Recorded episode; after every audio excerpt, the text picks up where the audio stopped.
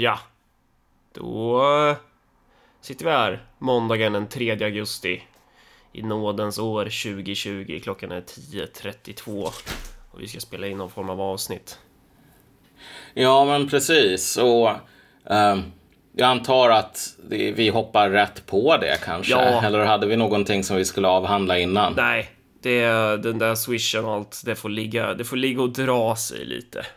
Så, så får vi ta det vid senare tillfälle. Det är, vi är fortfarande inne i den här fasen ska ju sägas dock, att vi håller på med ett litet sidoprojekt eller hur man ska definiera det, som, som tar väldigt mycket tid. Eh, så att, eh, men man kommer förhoppningsvis få kunna eh, uppleva den färdiga produkten om, eh, inom inte allt för lång framtid.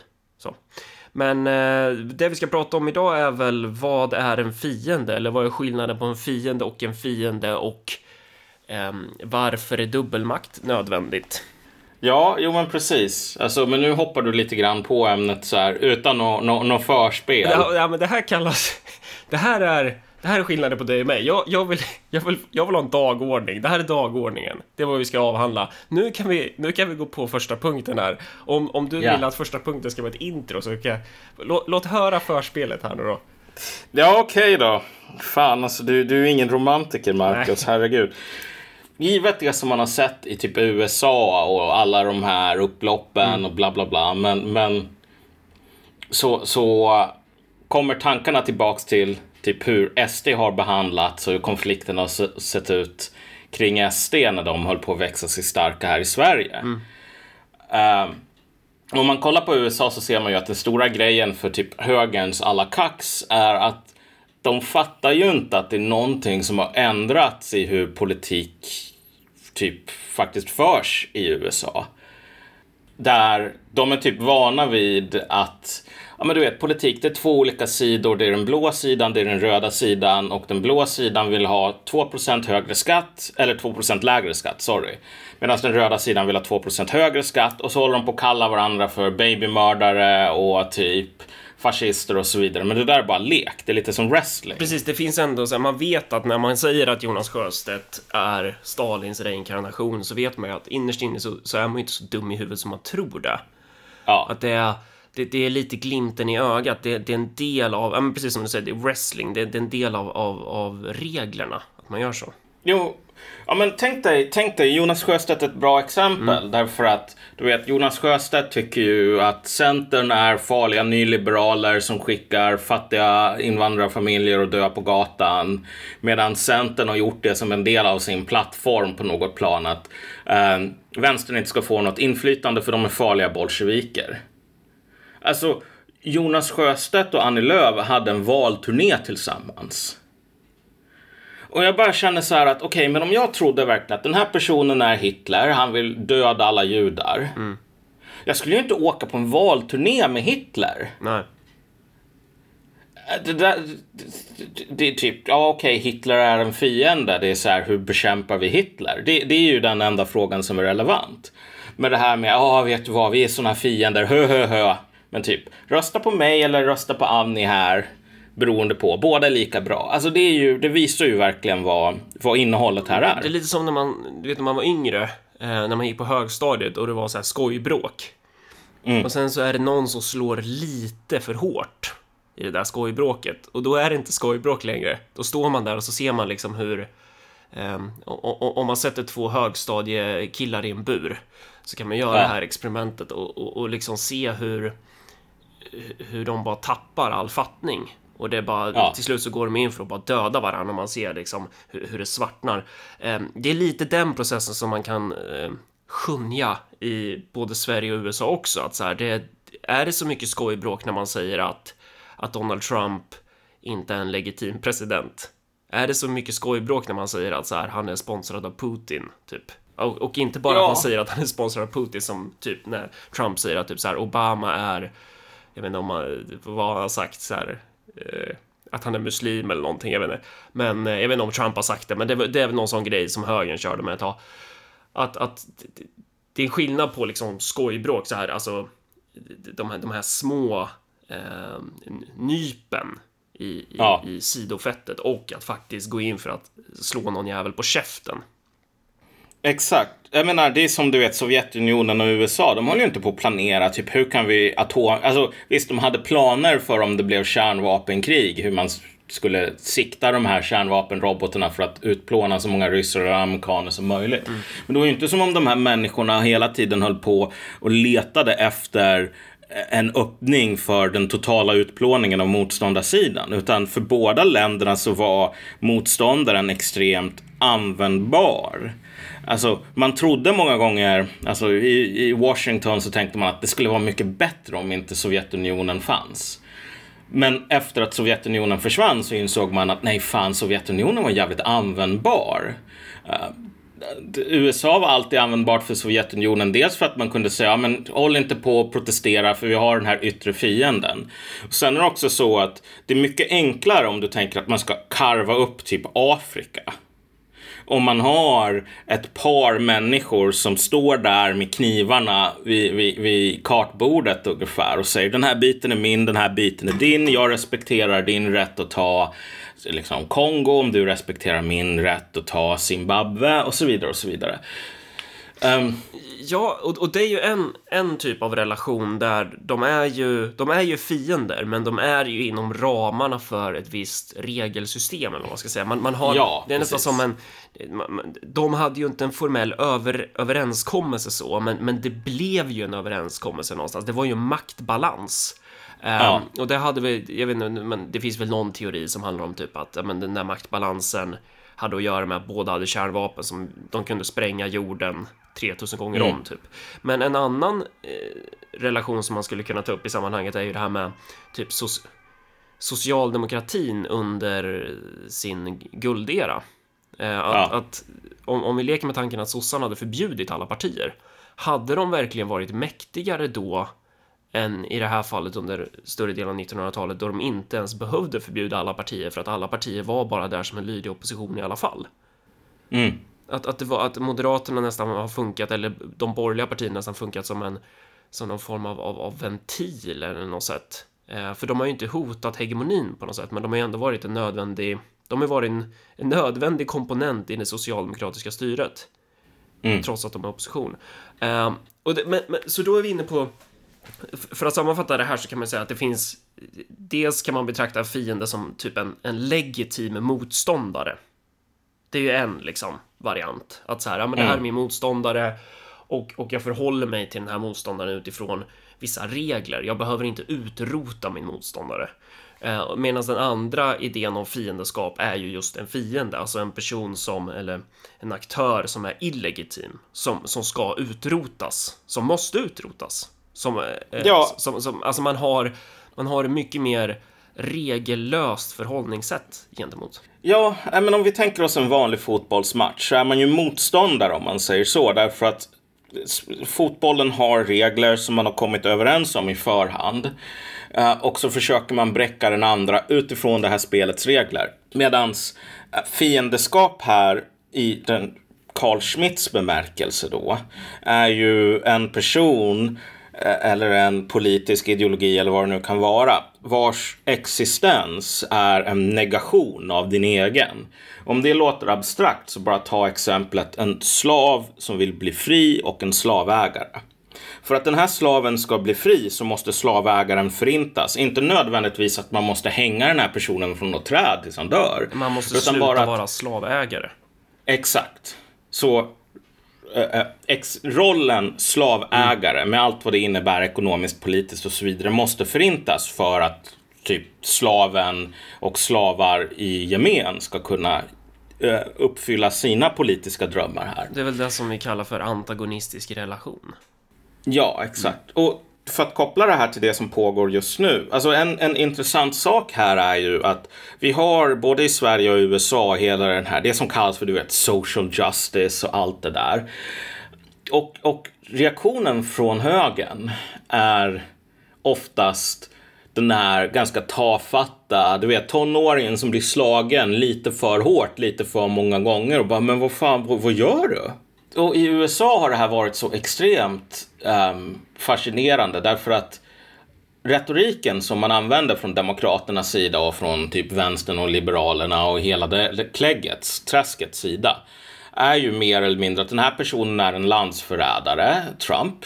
Han är en landsförrädare, hans valseger är inte legitim. Och nu börjar man gå ut och säga att även om man vinner, du vet så här, får flest röster, så är det fortfarande inte en legitim valseger. Vilket innebär att alla har rätt att typ ta till vapen och ändra på det här medelsvåld. våld eftersom han är en förrädare och, och ond och nazist och bla bla bla. Och där, och så har, dem, och där har ju Demokraterna någonstans släppt idén om skojbråket och nu, nu har de ju ja. gått in för att verkligen uh, försöka slå ihjäl sin motståndare som ja. då mer en fiende helt enkelt.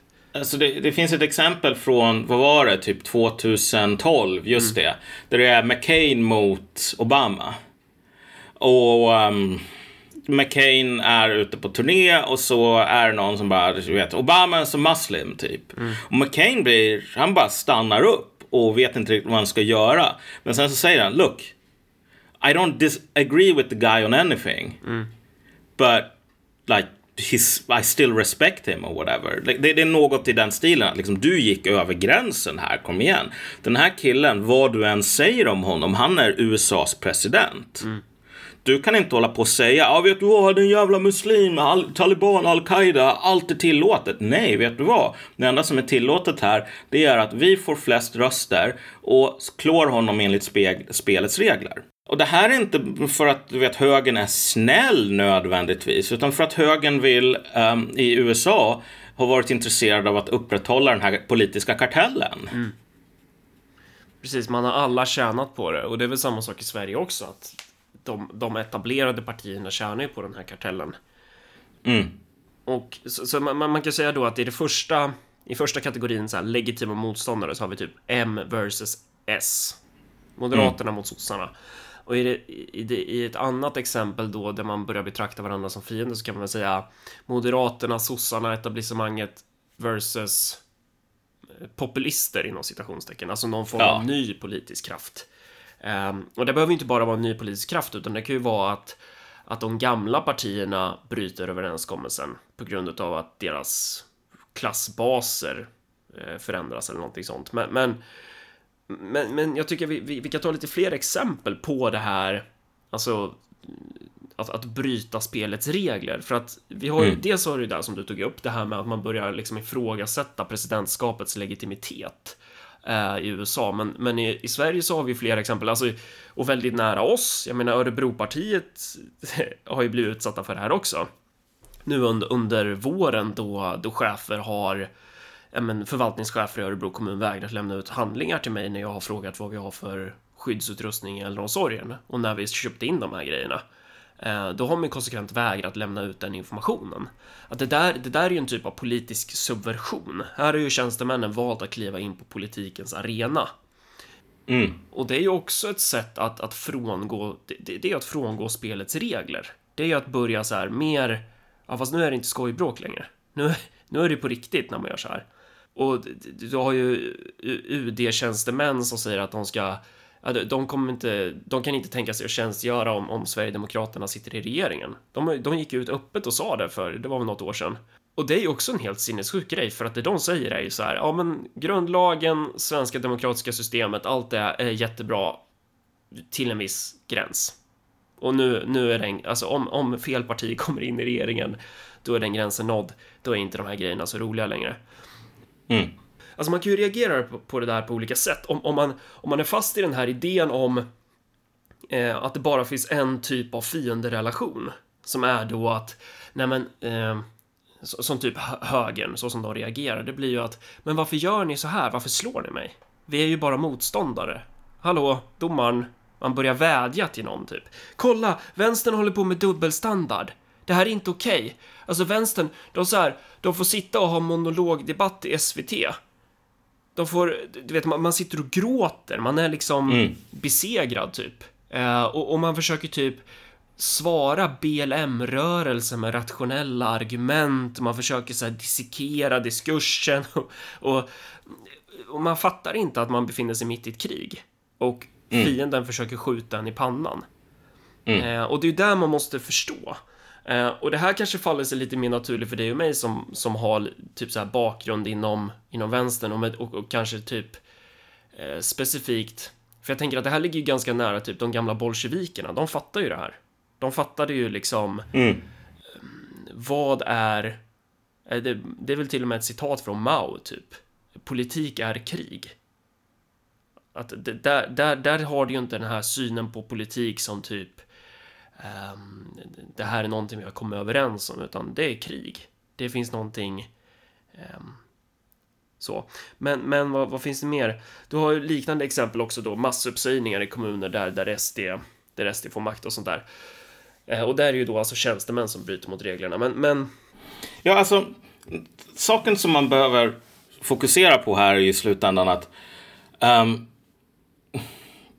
när SD var typ ingenting, då tyckte man ju, då höll man ju på att skratta åt dem. Så fort de började komma nära makten så fick ju den här helt galna diskussionen om att okej, nu, nu är västerlandet hotat, nu är demokratin hotad, bla bla bla.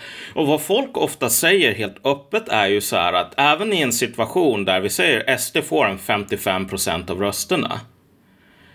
Det man behöver göra är att typ slå sönder det politiska systemet därför att det kan inte vara demokrati om de här människorna vinner genom ett demokratiskt val. Då gäller det inte längre. Och saken är bara den att alltså, i så många fall fortfarande idag när folk borde ha lärt sig, tycker man ju. eh, så jag menar om jag tar, eh, om jag ska snacka skit om Ivar Arpi, vilket jag får göra eftersom vi är polare sådär. Eh, Men han skrev ju den här nya boken om eh, genusideologin. Och den är fortfarande fast lite grann i det här att typ, men kolla de här människorna har konstiga idéer. Så här. Kan inte någon, har inte någon märkt det här? har du, har du läst den boken? Ja, jag, eller jag har läst utkast av den. Okej. Eh, och jag läste hur folk diskuterar om den. Ja. Och det är bara så här, alltså.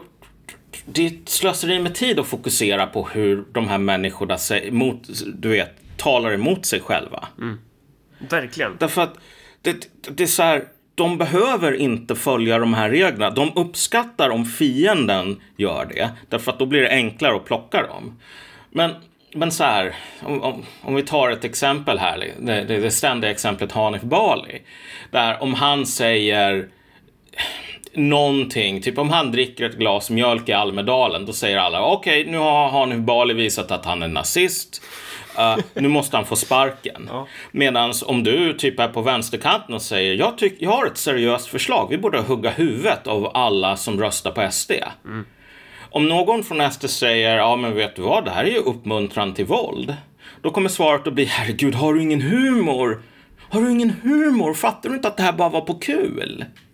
Så här, gud du har ingen humor, fy fan vilken tönt du är. Du borde dödas, hö hö. Och det är så här, det här är inte ett, ett, ett intellektuellt tillkortakommande. Därför att det här är människor som har allt mer beslutat sig för att den här gamla politiska kartellen där båda spelar det politiska spelet som om det vore en fotbollsmatch. Det gäller inte längre. Um, och om vi nu tar USA som exempel igen. Du vet i Portland och i många andra städer så har det ju varit så här konstanta upplopp, vandalisering och liknande. Och typ i Portland, det har varit det, det har varit mer mord det här året än någonsin innan, eller på 30 år. Så mest mord på 30 år. Chicago under de här upploppen hade det typ de våldsammaste dagarna sedan man började mäta våld. Och det intressanta här är att i många av de här fallen så har alltså demokratiska borgmästare och politiker eh, haft den här attityden att det är okej okay om de här människorna bryter mot lagen. Man bara säger så här, vet du vad, det här är inte protester, det här är människor som är arga på ett rasistiskt system. Och sen när folk börjar, som i Portland, ska bränna ner en federal domstol. Och du vet, den federala staten har rättigheter enligt lagen och skicka så här federala agenter för att hindra folk från um, att bränna ner federala um, så här myndighetslokaler och liknande. Då har du så här Bernie Sanders som massor med demokrater som säger åh gud, det här är fascism. Vi måste göra motstånd med alla tillåtna medel och alla otillåtna medel också därför att när man lever i typ Nazityskland då kan man inte hålla på och kolla vad, vad lagen säger för det är nazisterna som skriver lagen. Och det är så här. Det, det, det, det här är inte ett skojbråk. Därför att strategin här är väldigt enkel. Och det är ju någonting som man har sett i Sverige också. En gång i tiden för så här fem år sedan. Eh, då hittar du ganska vanligt på vänstern exempelvis den här attityden att ja men vet du vad, vi kommer att klå SD i demokratiska val. Nu det är ju i princip ingen som tror på det längre. Så nu säger folk, ibland öppet, ibland mellan raderna så här, ja vet du vad, även om vi förlorar väljarna ute i Värmland och Norrland och Skåne och typ eh, Kroksbäck, whatever vi har fortfarande journalisterna och vi har fortfarande lärarna och vi har fortfarande massor med människor på myndigheter och på Migrationsverket och bla bla bla. Och de kommer att hjälpa oss när vi inte längre kan sikta på att vinna enligt fotbollsmatchens regler. Men det två grejer här. Det första är ju det här med, alltså, det, det som finns är ju personer som är engagerade in, inom den officiella politiken oavsett om de är politiker eller inte men som, som inte tycks ha känselspröt som, som uppfattar riktigt den korrekta fiendedefinitionen. Alltså som, som hela tiden missuppfattar vad är det här för typ av motståndare? Hur ska jag klassificera den här motståndaren? För att du, det kan ju överdrivas åt båda hållen. Antingen så, så, så tänker man, ja men den här personen som försöker slå av, huvud, slå av mitt huvud med en skyffel, det är bara skojbråk. Ja, det, det, mm. då har man missuppfattat situationen. Men det kan ju också vara så att den här personen står och kittlar en och man tänker oj, den här personen tänker slå av mitt huvud med en skyffel. Eh, för att mm. då har ju också den här, alltså folk som överdriver, folk som typ ser hotet om proletariatets diktatur i liksom någon tuntig snorunges tweet som är så här, ja. det, det, här är bara en jävla tonåring, men fan bryr sig typ.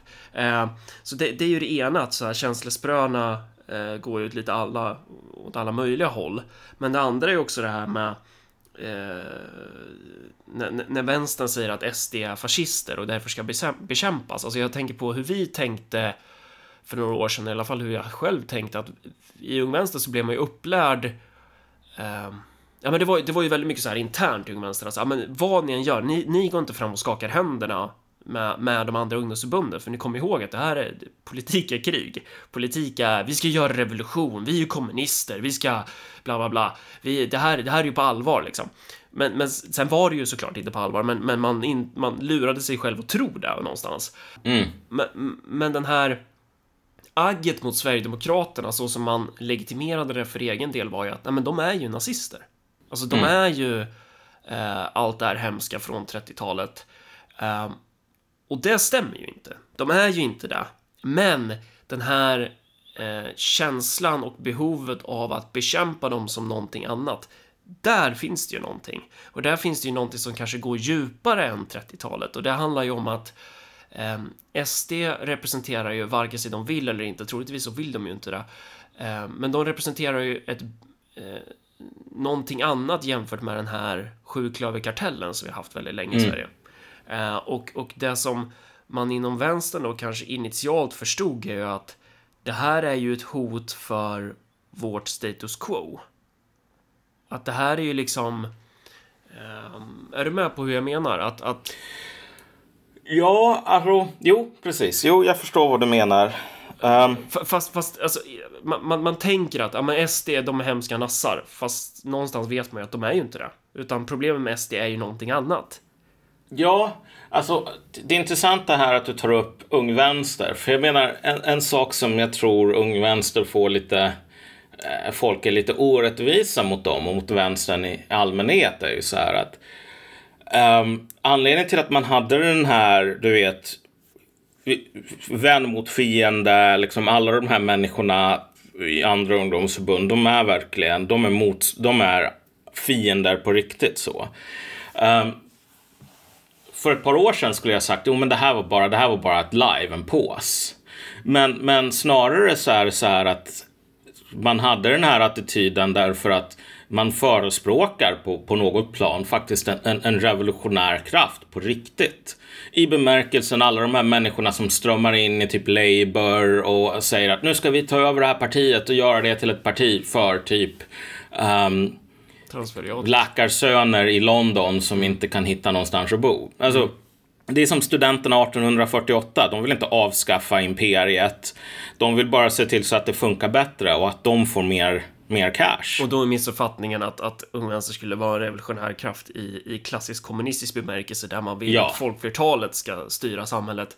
Det är ju inte, det är inte där de vill, utan de är ju en revolutionär kraft i nästan en, kan man säga, reaktionär bemärkelse. Att de, att de Ja, vill ju att, att, att en minoritet ska få utökad makt. Och det är kanske därifrån den här naturliga då, det blir ett jävla långskott det här kanske, men, men att det, det, det blir på något sätt naturligt om du företräder transferiatet rent politiskt att, Ja. att inta en mycket, mycket mer fientlig hållning gentemot den här kartellen för att transferiatets eh, möjligheter att reproducera sig som klass kräver ju någonstans att att eh, den här politiska överenskommelsen rubbas såvida inte alla partier accepterar att transferiatet ska reproducera sig som klass. Ja, exakt. Så, så det här är, alltså Ung Vänster och typ de vänstern talar för, det är faktiskt outsiders i någon bemärkelse. Alltså det är outsiders som på ett plan är, de är outsiders, inte för att de är verkligen utanför systemet, utan för att de inte får lika mycket de tycker att de är värda. Eh, och känner ett, ett enormt hämndbegär över det. Men, men det intressanta här är ju att om det vore så att det bara var Ung Vänster som såg SD och bara wow, det här är fiender i någon existentiell bemärkelse som måste bekämpas med alla medel. Men jag menar typ LUF, SUF, MUF, alla de där ungdomsförbunden och typ partierna betedde ju sig på samma sätt. De bara, det, nu, är det, nu är det Ride of the Valkyries här. Nu måste vi rida ut i våra Hueys och bara spränga alla de här SD-erna. Så det visar ju på något plan att det är inte så att SD är ett hot specifikt mot bara de här ungvänster eh, estradpoeterna som tvingas jobba på Starbucks, utan mot, mot kartellen som sådan. Och grejen är Vilket, ja. ja. Nej, fortsätt. Jag tänkte bara att vilket är jävligt lustigt givet att SD inte fattar den saken själva Exakt. och inte vill ha den rollen. Det var, det var det jag skulle säga. Det, det är ju det som gör det så himla fascinerande för att om man tittar på SD, alltså det här är ju inte parti som, som när den interna förståelsen för att politik är krig. Det här är inte ett parti med huggtänder. Det här är ett parti som vädjar till domaren. Det är så här. Det hade ju varit en grej om de var så här, ja men systemet kommer bekämpa oss med alla till buds stående medel och då ska vi vara redo för det och så ska vi kontra.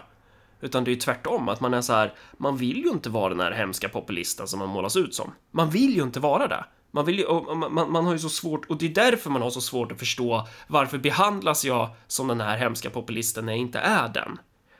Jag tror att typ redan när SD så sprang omkring i bombarjackor för 30 år sedan och kängor liksom och de, och de lekte att de var så jävla farliga. Eh, någonstans där tror jag till och med att man hade en, en, en ganska eh, hur ska jag säga, domesticerad syn på systemet. Man hade inte en revolutionär syn på det politiska systemet, utan man, man var eh, ändå man hade på något sätt accepterat systemets logik någonstans. Det finns ju den här amerikanska professorn Michael Lind. Jag lyssnade på honom på någon sån här panel nyligen och han sa en, en ganska bra sak. Att det finns ett, hur ska man säga, motkultur och mot etablissemang. Det var inte exakt de orden han använde men poängen är bara att en motkultur, det är typ, för att ta något exempel, det är svenska syndikalister. Alltså svenska syndikalister, de planerar inte för något maktövertagande, utan de har sin egen subkultur.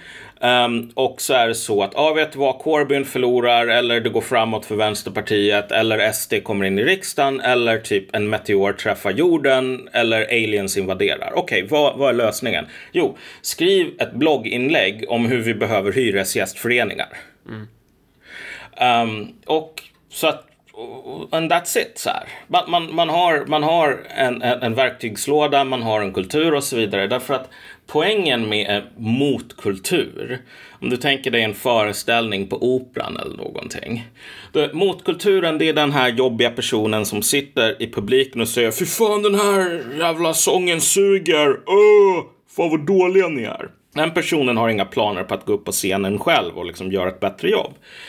Eh, och sen så finns det eh, liksom det här mot etablissemanget som kollar på, um, står där bakom kulissen och kollar på vad alla på scenen gör så att de själv kan inträda i den här rollen.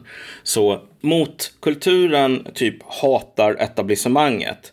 Eh, Anti-etablissemanget eller mot etablissemanget hatar att de själva inte är etablissemanget än. Och så här, problemet är ju att SD kom ju från början från den här motkultursidan snarare. Och sen så sker det ju de här försöken att reformera partiet in i en um, liksom inte live-skämt så. Och då blir de Problemet... mot etablissemang då, eller? Ja, ja, i någon mån. Men jag skulle säga att mycket av det här gamla bagaget följer typ med. Därför att problemet är i, i den här övergången så är man mer eller mindre tvungen att acceptera inte vad sossarna gjorde när de tog makten i Sverige. Utan vad sossarna säger mm. att de gjorde. Mm. Det här är två väldigt annorlunda saker. Verkligen. Därför att när sossarna tog makten i Sverige så är det så här att de gjorde det i en period där det svenska politiska systemet var extremt instabilt för det första.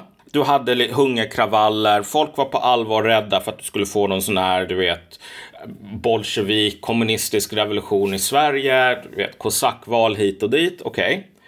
Vad sossarna gör är att de tar stöd, de tar spjärn mot en, en, ett enormt nätverk av informell politisk makt. Som inkluderar um, förtäckta och öppna hot om våld. Så okej, okay, sossarna har inte brunskjortor och stalhelms, men vad de har det är um, olika former av... Va? Fackförbund har de ju. De har, ja, framför allt. Och de har bildningsförbund, de bygger upp en massa institutioner. Och nu är vi ju inne på någonting för det här är ju superrelevant. Eh, alltså, ja. sätt, sätt som, bara historieskrivningen här är ju relevant att komma ihåg att vi fick ju inte rösträtt i Sverige för att alltså efter någon form av dåtida Twitter-diskussion där man satt och var förnuftig och sen kom fram till att ah, det här är nog en bra lösning.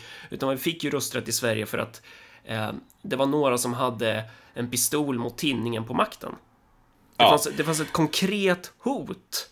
Det är, det, det är ju så vi vann rösträtten i Sverige. Och det, var ju, det där konkreta hotet kom ju från en rörelse som hade byggt dubbelmakt. Och med dubbelmakt ja. menas ju då fackföreningsrörelse eller så. Dubbelmakt som begrepp är ganska vanligt. Det pratade man, eller det pratar man väl mycket om i den liksom kommunistiska arbetarrörelsen, alltså det begreppet. Men det är ju inte bara kommunister som har använt sig av dubbelmakt, utan typ det har man väl använt sig av genom hela historien i princip i tider då Ehm, då de politiska förutsättningarna kräver någon form av uppbackning på ordet annars jävlar. Ja, jag menar, Carl Schmitt skriver ju att det som ger politik dess, eh, eh, hur ska man säga, dess essens här.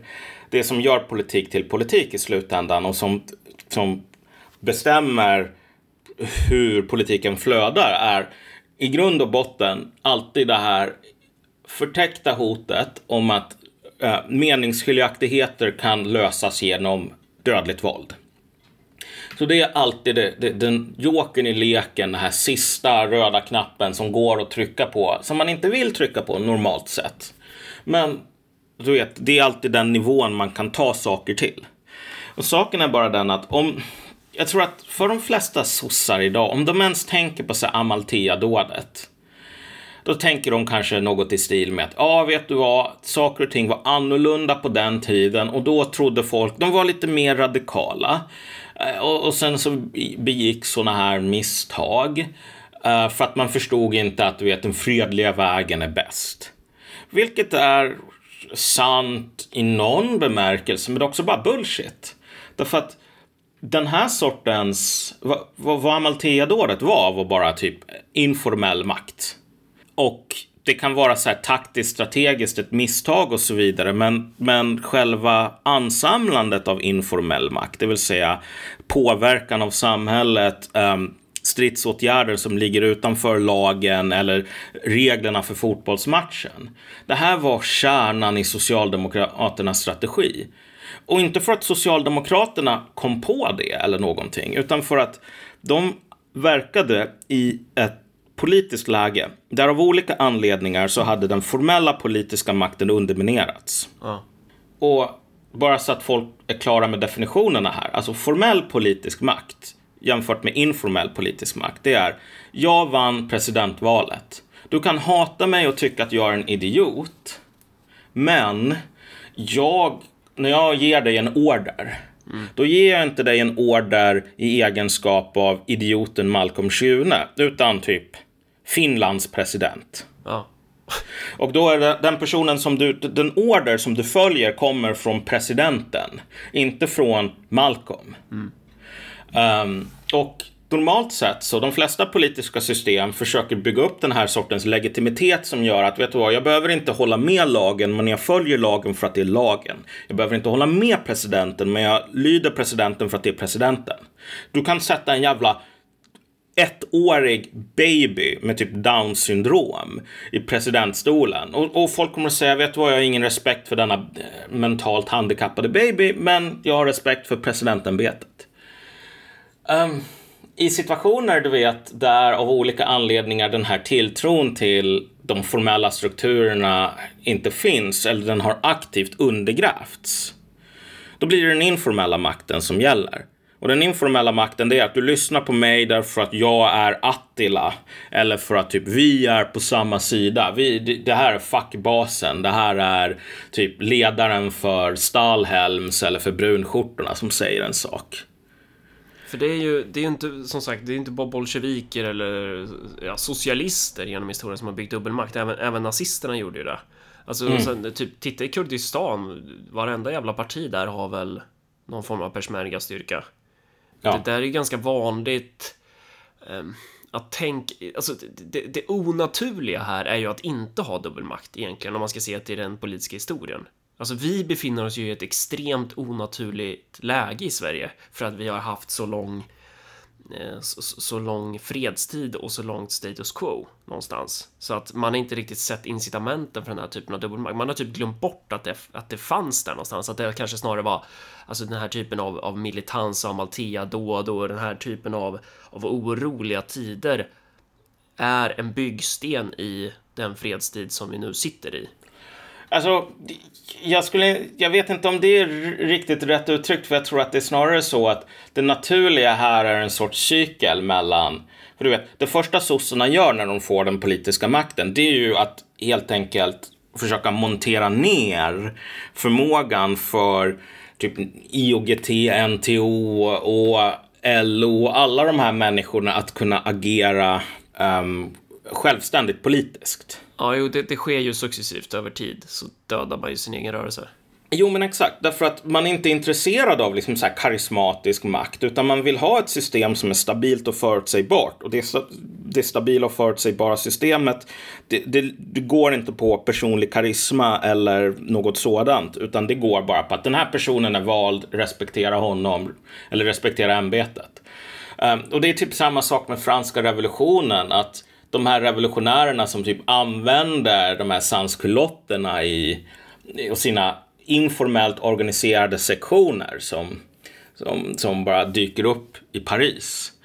Så fort de har använt dem och typ har kommit dit de vill så börjar de komma med lagar som så här att okej, okay, man, man ska ha möten två gånger i veckan och man får betalt för att gå dit. Vilket låter jättefint, men innan den här lagen så var det så att de här har möten konstant och pratar om vad de vill. Så man, betal, man mutar dem för att hålla sig lugna och tysta och sen så du vet, likviderar man dem, dödar dem när, efteråt. Man, man kväser det hela. Och, och, och det där så att det är typ normalt och det är ju och det, är, jo, jo, alltså det är inte här, ens dåligt. Är, att den här tiden... Har, har du headset på dig, Malcolm? Ja, det har jag. Jag hör mig själv ibland, men, äh, ja, men vad, vad, tänkte jag säga? Den här tiden som vi har haft är ju... Äh, det jag menar på att det är ju inte alls någonting ovanligt historiskt att det har varit fredstid Nej. och stabilitet, men ähm, jag tror att vi idag tror att det är normalläget. Att, att, ja. det, att det här med dubbelmakt är någonting onaturligt och det är det ju inte. Och grejen är att så här, vi går ju mer och mer mot ett läge då, för, för att nu, om om vi då ska återgå till det här idén om liksom fiendeskap, vem fiendeskap och, och att spela mm. efter spelets regler. När den ena sidan slutar göra det, då kan man ju inte stå kvar på fotbollsplanen och bara ja. så här, hallå, kom tillbaka, vi ska spela efter reglerna, utan då måste man ju anpassa sig. Så när den ena sidan bestämmer sig för, till exempel då om, om tjänstemannakåren i Sverige, eller betydande segment av den, bestämmer sig för att öppet förklara krig mot ett visst parti, ja men vad bra, då har de brutit, en, då har de brutit överenskommelsen. Och då är det nya regler som gäller. Då, då ska man ju, om man då är ett parti som menar allvar med att att vinna makt, då måste man kunna ha något att kontra med. Då måste man kunna ha byggt en dubbelmakt och säga så här, vet ni vad? Ni kommer få sparken dag ett. För vi har redan förberett 200 tjänstemän som ska ersätta er. Ja. Att man måste ha den där typen och också det, det, det går ju med media också. Alltså hur i, dagens etablerade medier i Sverige, de kommer ju undan med vad fan som helst nästan. Alltså, de, de kan ju ljuga, de, de kan bedriva liksom smädningskampanjer som är som absolut inte är utifrån det uttalade, de formella reglerna och då om man tror att media ska spela efter de formella reglerna, då kommer man bara se sig själv överkörd hela tiden. Det man ska göra istället mm. är att bygga egna mediekanaler, alltså bygga en, en, en medial dubbelmakt. Så att dubbelmakten blir ju nödvändig när någon av de här aktörerna bryter, bryter den här relationen. Ja, och det här är ju den stora, den stora lögnen som sossarna berättar för sig själva och de försöker sälja till alla utmanare, vilket är så här att visst, okej, okay, det fanns lite fackföreningsrörelser och sånt, men tänk på dem ungefär som du tänker på det här fritidsgården anordnad av eldsjälar, vilket bara är så här parasitär på statens kassakista sådär. Eh, men, men som inte är någon form av så informell politisk makt. För de här människorna är ju helt integrerade i det politiska systemet så som det ser ut. Deras roll är att tigga pengar och typ ge ungdomar någonstans och typ spela Sony Playstation. Det är inte strukturen i rörelsen som sossarna hade idag och den rörelse som de eh, predikar om hur bra den är just nu. Um, och typ fackföreningsrörelser 1902 är helt annorlunda. Och alltså, det stora problemet här är väl att för att återkoppla till det här exemplet som jag tog tidigare med en motkultur och motetablissemang typ, är ju att ett sant motetablissemang som kollade på sossarna exakt vad de gjorde och det här ska vi göra också. Uh, kan inte undgå att inse att okej, okay, men om du befinner dig i en liknande position som sossarna, vilket är att du har ett enormt instabilt politiskt system som lider av legitimitetstapp som bara fan. Du, du vet, du, du klarar dig inte utan, alltså sossarna skulle inte vara sossarna om de inte hade fackföreningsrörelsen. Um, Eh, och det där gäller för typ alla. Visst, bolsjevikerna hade någonting annat än facken. Um, nazisterna hade någonting annat, fascisterna hade någonting annat. Men det som förenar alla de här är inte att de är extremister nödvändigtvis, utan för att de är i ett läge där den formella politiska makten har underminerats så är de tvungna att förlita sig på den enda valutan som faktiskt behåller sitt värde, vilket är den informella makten. Och frågan är ju för att de främsta exemplen man kommer på är ju så kallade extremister eller, eller så politiska aktörer som är utanför det etablerade politiska systemet. Men det kanske är ganska naturligt för att ju längre bort en politisk aktör befinner sig, desto hårdare kommer ju trycket på den politiska aktören vara att försvinna. Alltså desto hårdare kommer man ju spela mot den aktören. Man kommer ja. ju spöa skiten ur, ur de här extremisterna som vågar sig ner från läktaren ner på planen, för de ska inte vara på planen, det har man ju kommit överens om. Eh, vilket ju då gör någonstans att de här utomstående politiska aktörerna kommer ju på grund av det evolutionära trycket eh, lära sig att anpassa sig. De kommer ju då kanske eh, ha mer naturliga incitament att bygga dubbelmakt. Det kommer bli mer naturligt.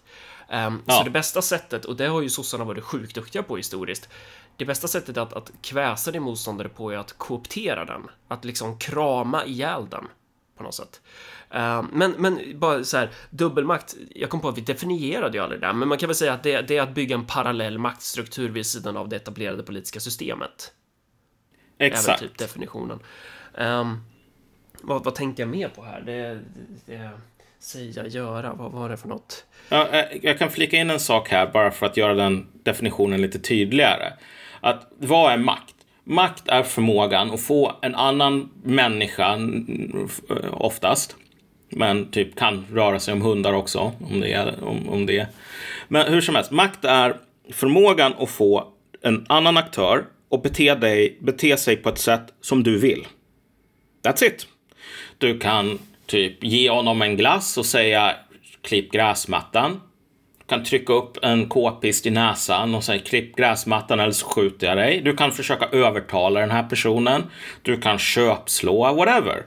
Poängen är din förmåga att få en sak att hända i den materiella verkligheten. Fan, det är bra, bra att du tog det här exemplet med hundar.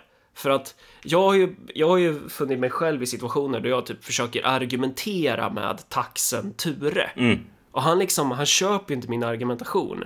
Och det, och det där är ju, där har vi ju typ svensk höger idag. De ska försöka argumentera med den här taxen. Och taxen Mm. tittar ju bara på en. Men ja, ja, fortsätt. Ja, och så att formell makt är ju du får andra människor att göra genom att hänvisa till legitimiteten hos de formella strukturerna i det politiska systemet. Följ order. Varför då? Jo, för att polisen säger det. Varför säger polisen det? Jo, för att det är lagen. Och lagen flödar från det svenska folket, bla bla bla. Uh, informell makt är allting som hamnar utanför det här. Följ mig. Varför då? Jo, för att jag är Attila. Och jag är coolare än de här romerska bögarna i senaten som bara håller på och gör ingenting. Det, vi pratar alltså om potestas och autoritas. Ja, exakt. Och där potestas är den formella pappersmakten och auktoritas är den informella, eh, vad ska man säga, styrkan att vara cool. Ja. Typ, eller hur? Auktoritas är din auktoritet och auktoritet ska här förstås som din förmåga att genom att det är du som säger någonting få folk att lyda dig. Precis, så att även om, för jag menar Attila har ju de facto potestas för att han är ju fan warlord. Men så som man ska förstå Attila utifrån auktoritas är ju att eh, om, du är, om du är medborgare i det någonstans där Attila drar Eller fram. nej, han har inte potestas. Alltså normalt sett, om, tänk dig om du är en general i typ en romersk legion, då följer folk dig för att det, är så här, det finns lagar om det där. Men så här, Attila, folk följer honom för att han är farsan, Nej bokstavligen. men, nej men alltså det är det jag menar, att man kan lätt missförstå det där för att Attila är en jävligt känd krigsherre i historien. Alltså han var ju en erövrare, han var ju för fan härskare över ett jättestort landområde och då kan vi missta det för att att ja, men han är ju härskare, han är ju potest, det är ju potestas, han är härskare Ja. liksom.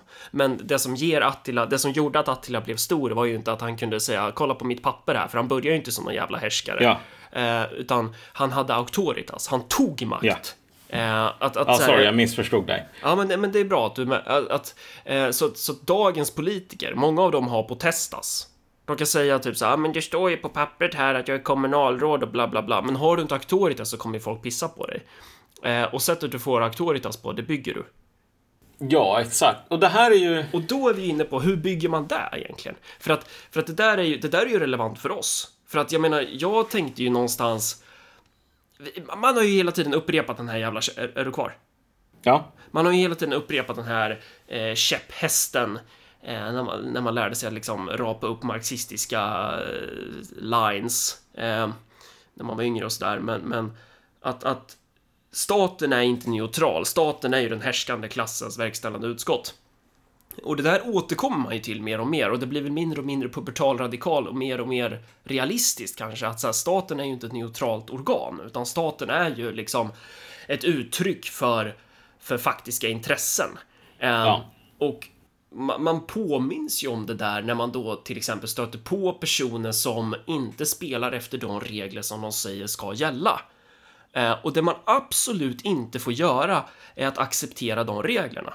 Om en person ställer sig i vägen för dig, må det vara en tjänsteman eller chef, och ställer sig i vägen för de, de uppenbart formella liksom, reglerna som alla vet ska gälla. När den personen bryter det, då är det krig. Mm. Du får absolut inte ehm, lägga dig ner och vädja om det här, utan då ska du ha en plan för hur ska du tillintetgöra den här personen och den del som den här personen är en del av. Det här är en fiende, inte i en legitim motståndarbemärkelse, utan det här är en illegitim fiende och den ska bort. Jag menar, alltså saken är bara den att alla sådana här politiska system som är stabila, det, det, det är typ de har någon sorts antibakteriell kraft här i, i och med att de för, för att vara framgångsrika så försöker de um, motverka uppkomsten av alltså informell politisk makt. De, de uppmuntrar inte till politiska ledare som leder genom Aktoritas, typ sådana här, um, för att ta en person som vi återkommer till, um, Sonesson, Christian Sonesson. Alltså sådana typer vill man inte ha, därför att det, det ger instabilitet och det är också en, en, form av makt som inte alla kan behärska. Där inte alla, du vet, alla ska med. Eh, men det här är i grund och botten en ganska orättvis form av makt i och med att alla faktiskt inte kan bemästra det här. Ehm, men saken är den att det här är ju någonting som SD i sitt försök att bli ett motetablissemang snarare än en motkultur i bombajackor. De har varit tvungna att acceptera den här idén om att så här, ett etablissemang sysslar inte med aktoritas. De sysslar med att vinna val och sen när de har vunnit det här valet, när de sitter på UD, då säger de ja men vi sitter på UD, nu ska ni tjänstemän följa efter oss. Mm. Problemet här är väl bara att hela den här strategin som folk, tjänstemännen på UD och som tjänstemän ute i kommunerna där SD styr och som typ demokrater i USA kör. Det är så här brända jordens taktik. Mm. Ingen ska kunna använda Potestas. Vi ska inte kunna använda det därför att vi kommer att vinna på att vi slåss mot fascisterna. Precis, när de attackerar den specifika presidenten Trump mm. så tror de vissa av dem kanske att bara, men vi, vi för krig mot det specifika fenomenet Trump. Men det de gör är ju att de bränner ju på Testas som koncept. De för ju ett krig mot möjligheten för någon annan att nyttja samma ämbete utifrån på Testas. Ja, och de hoppas att i den här, efter den här brända jorden, precis som när Napoleon invaderar Ryssland, så här, vi kommer inte att vara de första som svälter ihjäl. Uh, och det här ser du, det är ju därför som man allierar sig med, med folk vars enda intresse i typ Portland är ja, men vi, vi håller på med uppror. Vi ska hålla på att bränna ner saker. Och det är helt okej okay om man bränner ner alla de här svarta områdena där butiken inte kommer att öppna igen. Det är helt okej okay om man håller på och typ bränner ner domstolar. Därför att vi tycker att det är kul för att vi är losers. Alltså man kan alliera sig med dem därför att man, vad, vad, vad liberaler och vänster hoppas på i USA verkar det som, det är att när vi väl har sagt no gods, no masters, här, typ chaos reigns.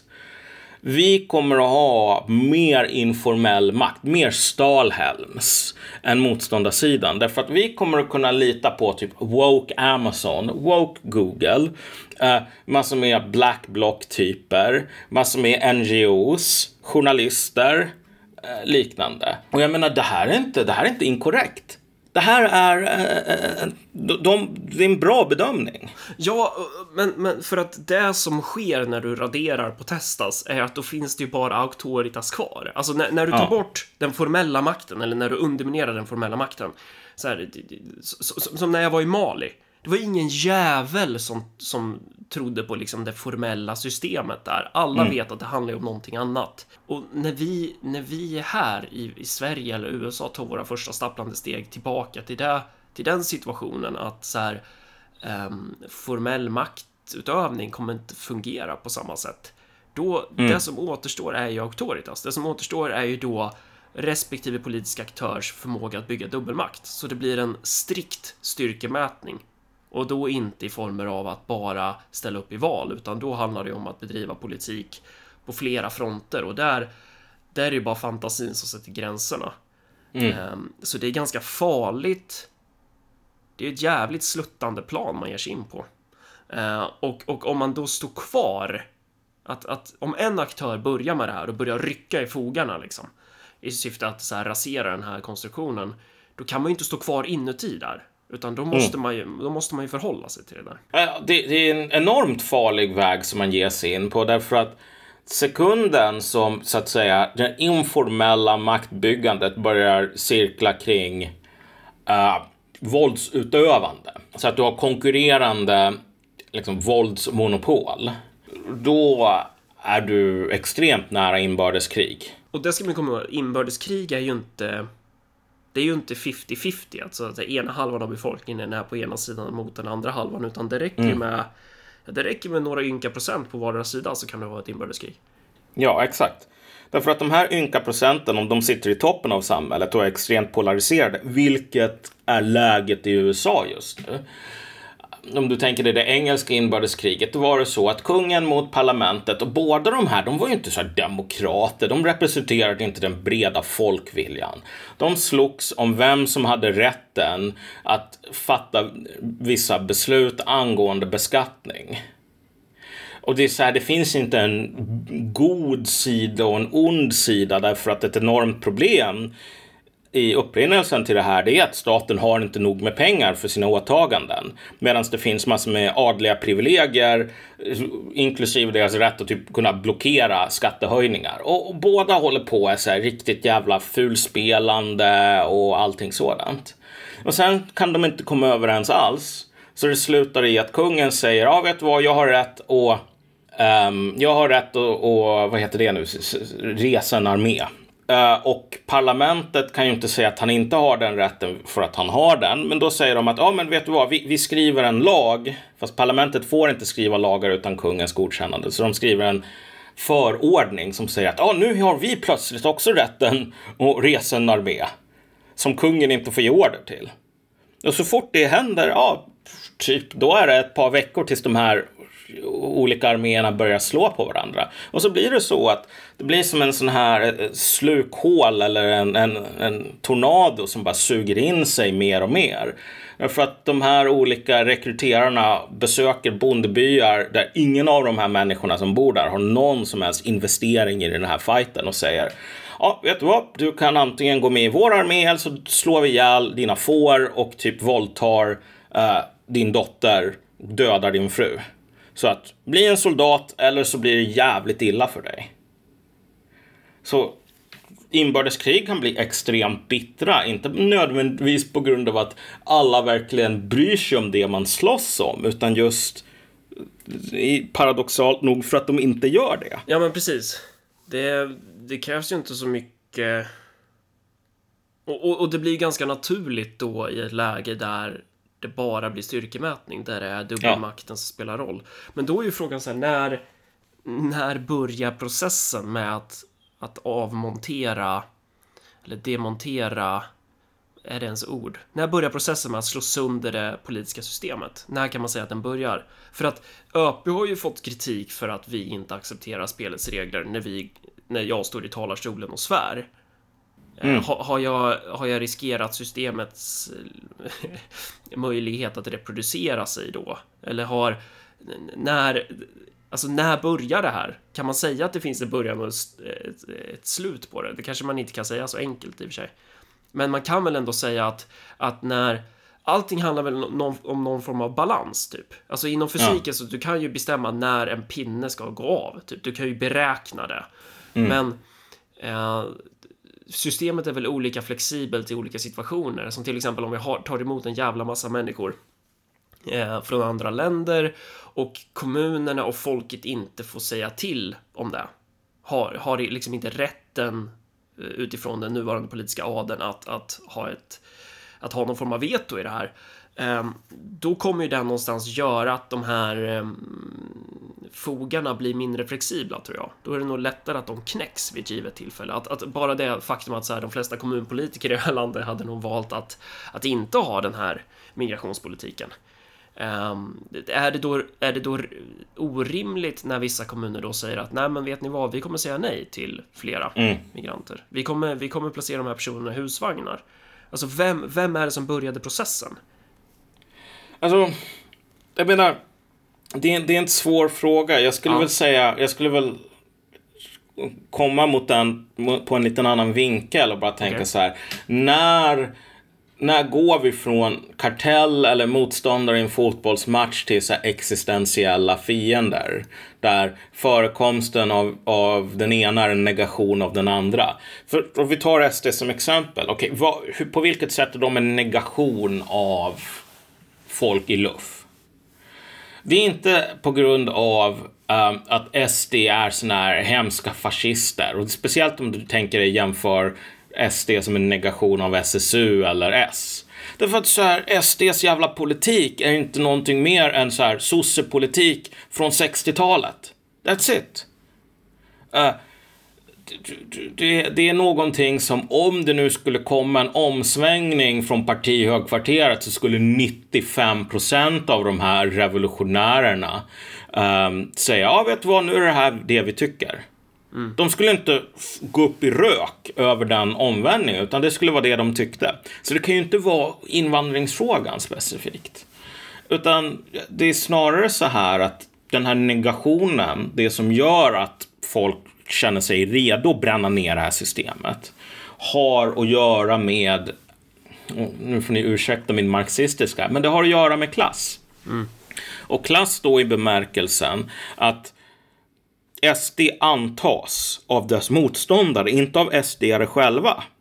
Annat än i ytterst få undantagsfall skulle jag säga.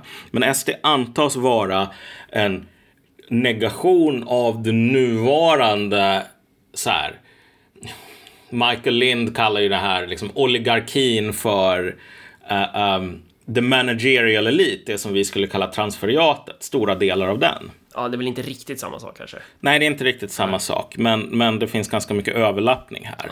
Ja. Um, att, att det finns någonting i den här ordningen, vilket en sorts, en, en politik som typ faktiskt kunde entusiasmera väljare i, i typ olika hålor ute i landet skulle hota. Och det är ju inte helt omöjligt att förstå givet om du tänker dig bara så här journalistik. Det är så extremt koncentrerat i Stockholm, till och med koncentrerat till ett par mindre områden i Stockholm där bor 40 procent av landets journalister.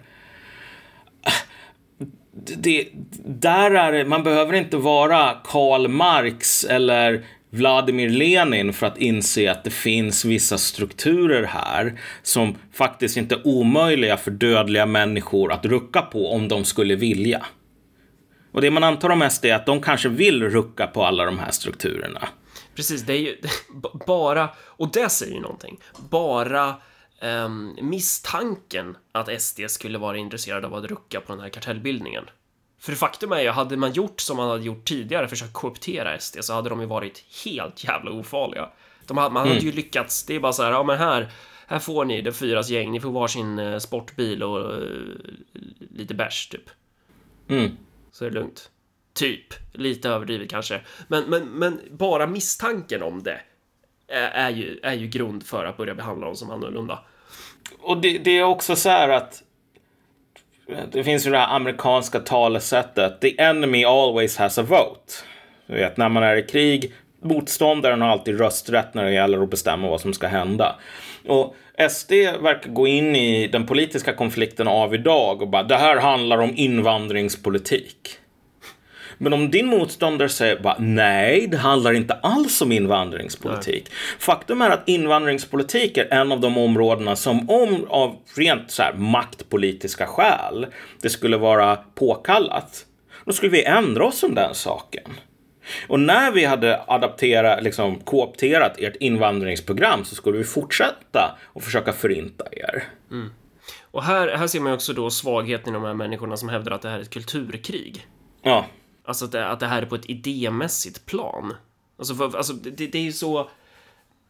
När man tror det, det, det, är klart att man kommer sitta där och vädja till, till, till domaren och försöka påvisa dubbelstandarden i Socialdemokraterna, Socialdemokraternas argument, typ. Alltså, om SD och S skulle ha identisk politik så skulle SD fortfarande målas ut som fascister. Inte för att mm. de är fascister, men för att de är ett, ett hot mot någonting djupare och viktigare, det vill säga socialdemokratins möjlighet att reproducera sig själv som politisk elit och ytterst eh, men också då ett hot mot, mot de här klassbaserna som de här partierna representerar. Ja, alltså rent konkret så här, vilka ska ha makten i samhället?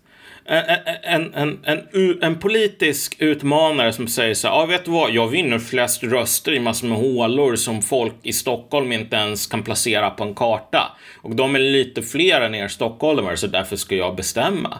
Och vet du vad, pytsen, det här är en seriös rubbning av de politiska styrkeförhållandena så som de har sett ut tidigare. Folk kommer inte att ta det liggande. Det är ju idiotiskt. Självklart gör de inte det. Självklart slår de tillbaks.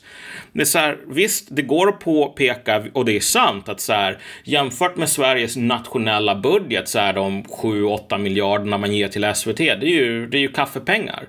Ja, det är det. Men för det första, eh, subventioner till SVT är inte de, de, de, enda subventionerna som staten delar ut. Och den andra saken är bara, men vem är det som bestämmer vad som ska subventioneras och vad som inte ska göra det?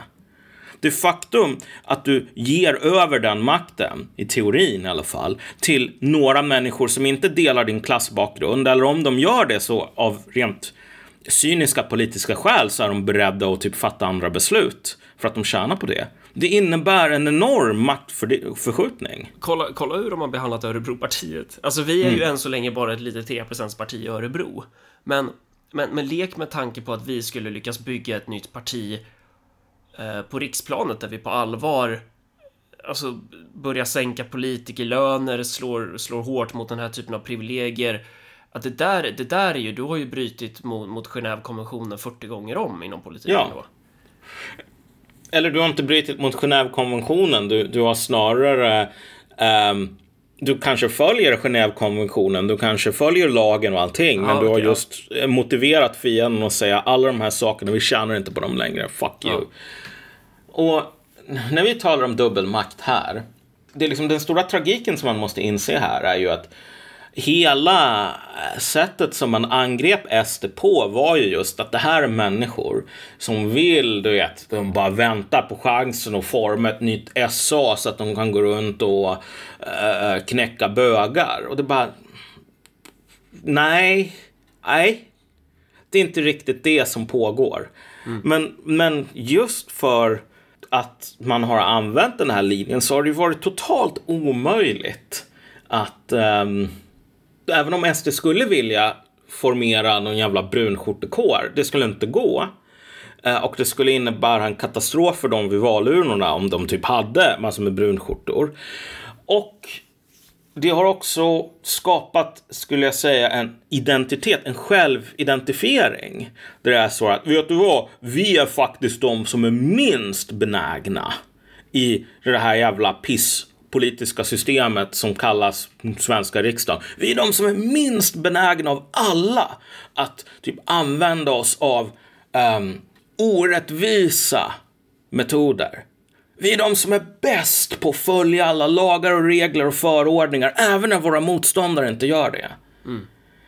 Och det är bara så här, ja, man förstår verkligen varför folk har hamnat här. Man förstår hur den här på ett politiskt kortsiktigt och ett psykologiskt plan är användbar och nödvändig.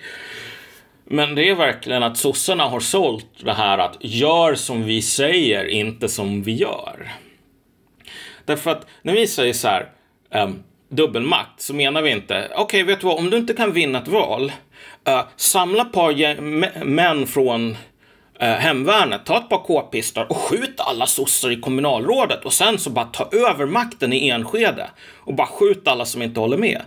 Eh, utan dubbelmakt här är ju om det nu är så att det som händer i de här SD-kommunerna, mm. vilket är att så här, totalt sandbagging, sabotage från folk som bara säger, vet du vad, du är inte mitt kommunalråd. Mm. Uh, Okej, okay, vet du vad, om du inte har Actoritas då kommer du att bli nergjord. Du kommer inte att kunna, alltså demokratin kommer att bli underminerad. Så ha nog med Actoritas för att typ få igenom den demokratiska viljan, även när du har sabotörer inne i systemet.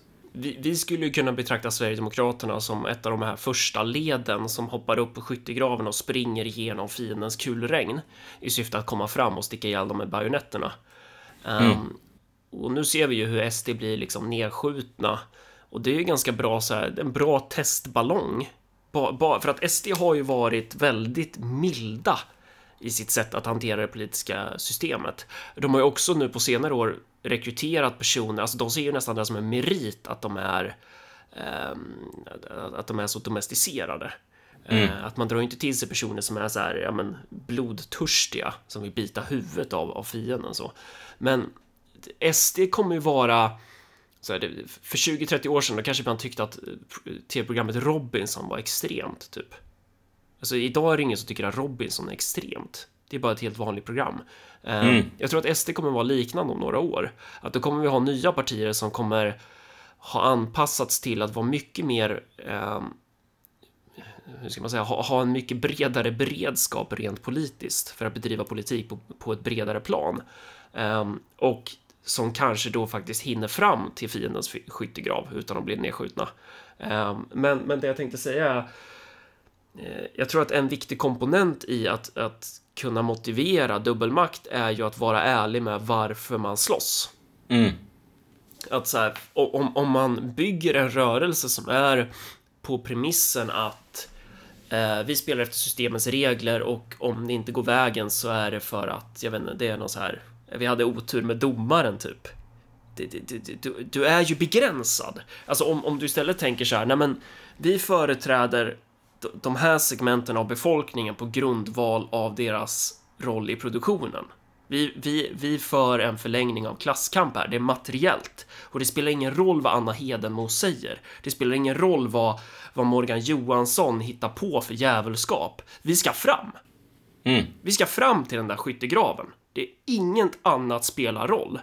Och då kommer du bli liksom, om, om du bygger en hel rörelse på den typen av, av, av doktrin, eller man ska säga, på, på, på grundläggande sätt att tänka, ehm, då tror jag också det kommer det kommer bli mer motiverat. Alltså, eller hur ska man säga? Det, det kommer inte vara eh, ett lika stort... Så här, det kommer inte vara lika svårt att anpassa dig politiskt. Mm. Eh, dina följare kommer acceptera dina olika svängningar i, i, i taktik och metod. En sak som man måste tillägga här också, att, så att folk inte får fel, får, får fel intryck. Jag menar, i det här fallet, om du tänker dig SD eller typ konservativa i USA eller någonting så här. Anledningen till att man skulle vilja bygga dubbelmakt idag är inte för att man typ har ett plan B om man inte kan vinna valet. Utan det här är ju defensivt. Därför att du har motståndare som de facto redan säger att vi kommer att vinna på grund av vår dubbelmakt. Du tror, din orangea feta president Trump, att bara du vinner presidentvalet nästa gång så kommer du att vinna makten. Vi kommer att bränna ner alla möjligheter, all, all aktorita, eller Potesta som finns i systemet kommer vi att sabotera och sen så kommer det vara den starkes rätt som gäller på gatorna i Portland. Och där kommer vi att vinna för att vi kommer att vara starkare än er. Alltså, när, när en sida börjar säga så här att vi accepterar inte den formella makten längre. Vi, vi kommer att ta oss rätten och bryta mot den när vi tjänar på det det så här, republikanerna i USA för innan inbördeskriget hade ju sin egen alltså paramilitära kår lite grann. Eh, som hette Wide Awakes. Som hade enormt mycket eh, många medlemmar. Jag tror de var uppe till en halv miljon i ett land på typ 30 miljoner eller någonting. Det var någon sån helt sjuk siffra. Varför hade de det? Jo, därför att eh, mest för att typ agera som livvakter och liknande på grund av att den även om du var så här demokratiskt vald och sa så här, jag tänker avskaffa slaveriet på demokratisk väg. Då hade de massor med människor som sa, ah, vet du vad, jag tänker placera en kula mitt emellan ögonen på dig så får vi se hur jävla morsk du är då. Mm. Jag menar, om du bara säger så här, ah, vet du vad, jag skulle kunna formera någon sorts kår som ser till så att min presidentkandidat inte blir skjuten. Men det vore emot lagen Ja men okej, okay, alltså så här, var, var, ett, var ett tacksamt offer. Ja. Hallå, domaren. Nej, men eh, vad tänkte jag? Eh, många tror nog att Lenin typ var så här att han bara satt dagarna i ända och bara önskade att, att, att det skulle vara att det skulle vara totalt jävla krig. Men Lenin var ju tvärtom. Han var ju väldigt så här i, i tider där arbetarpartierna är legitima, där de inte är förbjudna, då ska man ju jobba så mycket man bara kan ut efter de förutsättningarna. Men man ska också vara beredd på att de här tiderna kan förändras, så man måste Mm. ha en flexibel strategi. Och det där är ju en jävligt viktig lärdom. Att så här, jag vill fan inte att, att Sveriges demokratiska system ska kollapsa. Mm. Eh, men jag tänker inte lägga ner politiken ifall typ så här den här liksom nya adeln eh, skulle bestämma sig för att mer eller mindre börja avskaffa demokratin bakvägen, vilket man typ nästan kan börja argumentera för att de gör på sina olika håll och- och kanter när de gör den här typen av politisk subversion, när de gör den här typen av fulspel. Alltså då, det, det- är ju där de börjar göra då. Eh, och, de, och de gör det ju helt utan hot. Alltså de gör det ju, de gör det ju med vetskapen att, ja men vad fan ska ni göra då? Mm. man ska ha med i beräkningen att så här, politik är krig, även i fredstid. Ja, alltså nyligen så var det ju den här, efter Black Lives Matter så var det ju massor med typ hälsoexperter i USA som gick ut och bara skrev ett öppet brev. Där kontentan, om man verkligen kokar ner det, var så här att om vita republikaner demonstrerar för någonting, då sprids corona. För att, och för att det här är farligt på grund av att det är vita människor. De är antagligen så här, vita nationalister som hatar svarta. Eh, hälsorisk. Alla kommer bli sjuka i corona och dör. Men om det är eh, vår sida eller om det är Black Lives Matter. Då finns det ingen hälsorisk. Då sprids inte corona. Och det här är ju liksom helt öppet att man eh, säger att okej, vet du vad, det finns inte längre någon protestas, det finns inte längre någon sorts eh, regelsystem som är oberoende vem du är, utan allt är bara så här naket, schmittianskt vän mot fiende. Och jag menar, varken du eller jag, när vi ser något sånt, tänker bara, ah, fy fan vad nice, nu blir det mer som i Conan Barbaren eller Mad Max. Bara, gud vad kul! Utan det är mer så här att det här är en enorm katastrof. Men om de här människorna ska tvinga fram katastrofen, ja, vet du vad, de kommer inte att hitta några villiga offer som bara lägger sig ner inför det här. Jag tror att om vi nu tar den svenska situationen framöver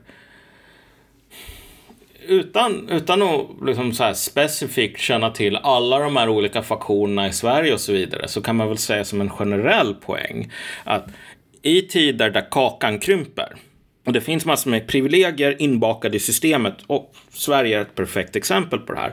Kakan håller på att krympa och vi har massor med så här små jävla transferiat, små adelsklasser som verkligen, de lever på staten som sitt produktionsmedel, typ. De lever på alla de här sinekurerna och liknande. Alltså, generellt sett så kan man säga att eliter som befinner sig i den positionen historiskt är ofta beredda att hellre bränna ner systemet och typ alla får dö. Än att säga, ja vet du vad, jag ger upp makten. Så typ om du tänker dig Sovjetunionens och östblockets kollaps är någonting som är ganska alltså, uppseendeväckande. Unikt sett till, till hur, hur systemet kollapsade. Alltså att man inte hade typ regimen som bara bedrev inbördeskrig mot befolkningen i, Ja. i flera år typ. Ja, för att det är så jävla normalt för folk att säga, vet du vad, jag vet att jag kommer att förlora och jag vet att det kommer att dö 10 miljoner innan jag har förlorat. Men det är helt okej. Eh, det, det finns något så här djupt irrationellt i, i hur folk tänker och hur de värderar risker och, och så vidare. Alltså något djupt mänskligt i, i sådana här perioder. Att det är verkligen mycket enklare att säga, får inte jag äta den här biten av kakan som jag är värd, då tänker jag slänga kakan i sop, sopen och sen tänker jag sätta eld på köket. Risken är nog ganska stor. Därför att det finns en, en annan inbakad fara med det här. Att om det nu är så att kakan krymper för alla. Den personen som säger så här att, "Ja, vet du vad, vi måste göra uppror mot de här hemska borgarsvinen eller vad det nu kan vara. De har ett enormt så här strukturellt övertag när folk går hungriga. Även om de själva är liksom borgarsvin som kämpar för sin egen rätt att typ inte betala skatt så är det väldigt enkelt att få med sig massor med bönder som inte har någonting att äta på grund av att staten inte har råd att köpa, typ subventionera bröd åt dem. det är, mycket, det är jätteenkelt att få med offren på att typ slåss för förtryckarna ett tag. Därför att just drömmen om att om vi bara slår sönder det här politiska systemet så kommer allting att lösa sig. Den är fan jävligt stark i en sån situation av förklarliga skäl. Så att de här eliterna som testar på det, de brukar ofta hamna i den här situationen att de gör bönderna riktigt arga och sen så inser de hoppsan, de här bönderna insåg att det var vi som var fienden och nu hänger de oss från typ träd. Nu, nu, nu, nu håller vi alla på att dör på grund av att vi var riktiga idioter som försökte bränna ner det här systemet. Men då är det lite för sent att ändra sig. Och då kan någon så här medelklassstudent hundra år senare sitta och titta på det historiska skeendet och konstatera att det där var bara resultatet för man dödade alla utbildade. Då blir ja. det blir så här när man låter allmogen löpa amok. Ja, och så här, Sverige har som sagt inbakade privilegier och en kaka som verkligen kommer att krympa. Jag menar när du har ett läge där du inte ens kan se till så att elnätet typ funkar. Mm. Um, och, och då är liksom det är hotat. Och detta nu när vi går in i typ den värsta ekonomiska krisen på hundra år, typ. Äh, det är riktigt bra förutsättningar för det här. Och tänk dig då just hur enkelt det är att använda den här att verkligen, okej, okay, jag kan inte vinna på den formella makten, nu är det motståndarna som har har, har den, men jag respekterar inte dem ändå och jag tycker att de är ett liksom, dödligt hot. Så därför så slår jag sönder den formella makten och går över till informell makt. Tänk dig hur lockande det är och hur enkelt det är givet hur lite penetration som SD har i, om vi tänker oss den, den, den samhälleliga kadern. Ja, och de har ju inte jobbat med att bygga någon form av mot. De har ju inte jobbat med att bygga dubbelmakt. Alltså det, det, det ja. längsta de har kommit är typ så här en och annan alternativmedia som är löst Alltså typ så här oberoende Sverigedemokratisk-ish, om ens det liksom. Uh, att det, ja. Och det som gör situationen ännu värre här, att man måste förstå att det här är inte ens någonting som sker på grund av en konspiration mot SD, någon sån här plan eller någonting. Om SD inte existerade, om du kunde bara vifta med ett magiskt trollspö och få dem att försvinna. Vad du skulle ha som liksom det svenska, en sammanfattning av det svenska politiska läget, det är sossarna som Spurd och spärder den här björnen, som sitter på ett träd och sågar av grenen som man sitter på.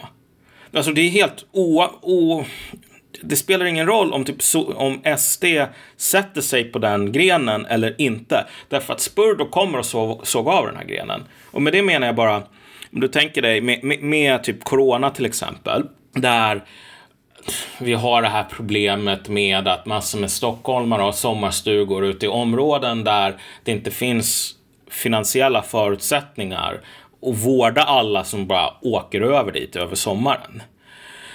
Och så har du sossekommuner som säger vi behöver anstånd med det här. Under den här eh, eh, epidemin som är den värsta som vi har haft på typ 100 år.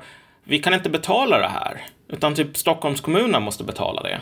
Och så säger så regeringen, ja vi funderar på det och bara nej vi gör ingenting. Och så har du sosse-kommunalråd som säger okej, okay, nu tänker vi bryta mot lagen. Mm. Och så frågar eh, SVT-journalisten, men är det inte olagligt? och så säger de, ja, men vi skiter i det nu. Hur mår björnen? Ja, ni får skicka piketpolisen ut till typ Enskede om ni vill få oss att betala för det här. Ja. Får skicka in armén.